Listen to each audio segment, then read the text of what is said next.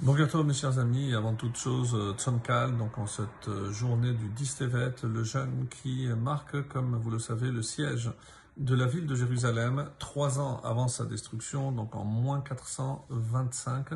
Le premier temple a été détruit en moins 422 par Nabucodonosor, et c'est Nebuchadnezzar donc qui fait le siège à la ville de Jérusalem.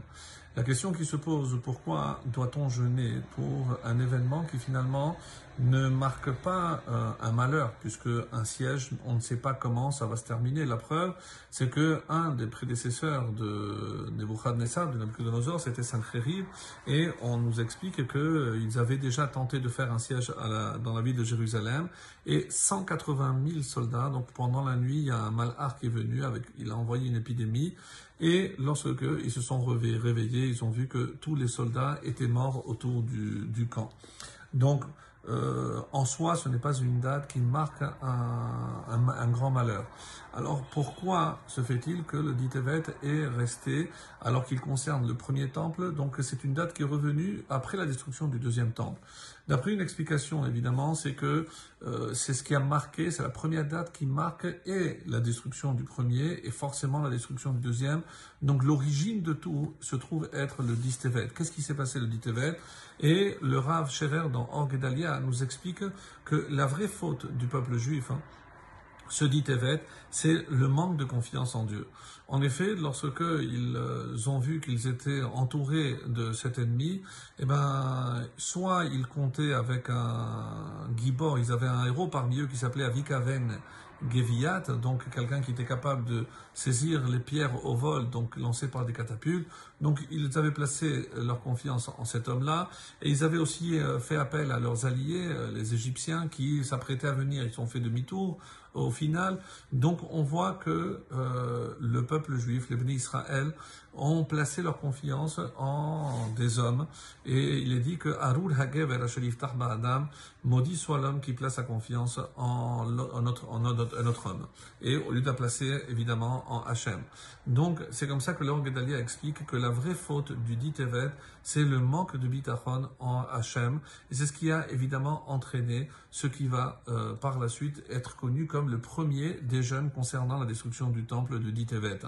Alors c'est vrai que on n'a pas retenu euh, la date du siège du deuxième temple et, même la première brèche du premier temple, c'était le 9 Tammuz et non pas le 17. Donc on a conservé le 17 Tammuz parce que ça concerne plus le deuxième temple. Mais on est revenu le dit Evet comme cette date qui marque le début, malheureusement, de la fin et la destruction aussi bien du premier. Et s'il n'y avait pas eu la destruction du premier, il n'y aurait pas eu évidemment la destruction du deuxième. Donc quoi qu'il en soit, donc les Chachamim nous disent qu'il euh, fut un temps où ce jeûne pouvait tomber Shabbat. Depuis Hillel, depuis que Hillel a fixé le calendrier, ce, ce jeûne peut tomber un jeudi mais il ne peut pas tomber un Shabbat. Et s'il tombait Shabbat, on nous explique qu'on devait jeûner le jour du Shabbat. Très étonnant, puisque le seul jeûne euh, euh, qu'on ne repousse pas, c'est à mais parce que c'est évidemment de la Torah.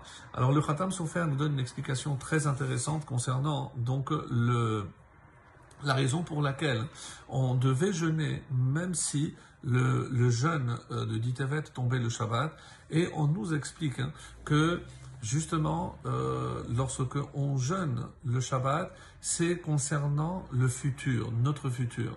Lorsqu'il s'agit d'un événement du passé, on n'a pas besoin de jeûner le Shabbat, ça n'a pas la force de repousser le Shabbat.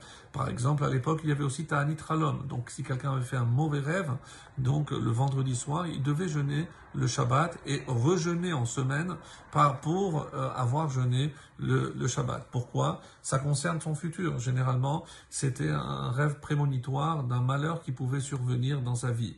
Le jour de Kippour, évidemment, puisque c'est de la Torah, on a dit, mais aussi ça concerne le futur. Le jour de Kippour va être décidé, va être scellé notre sort pour savoir si on va, oui ou non, pouvoir continuer à vivre encore une année. Mais le dit évêque, si je dis que c'est uniquement par rapport au siège, je ne comprends pas pourquoi si ce jeûne tombait un Shabbat, eh ben, je devais jeûner le Shabbat.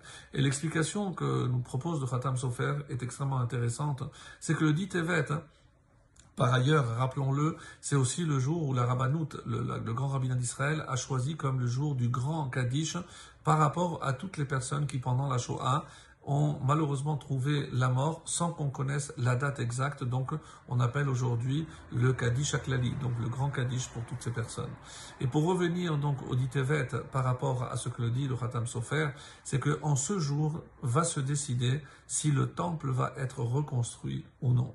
Il y a le siège dans le ciel où Hachem se réunit avec son conseil et au vu du comportement du peuple juif, ils vont décider si cette année le temple, le troisième temple, sera reconstruit ou non.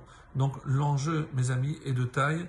Donc il faut prendre conscience que on n'a pas peut-être appris les leçons, même avec ce qui se passe encore aujourd'hui avec euh, cette épidémie.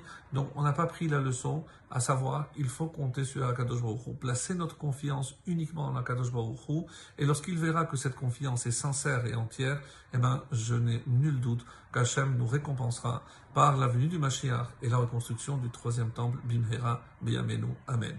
Tzomkal à tous.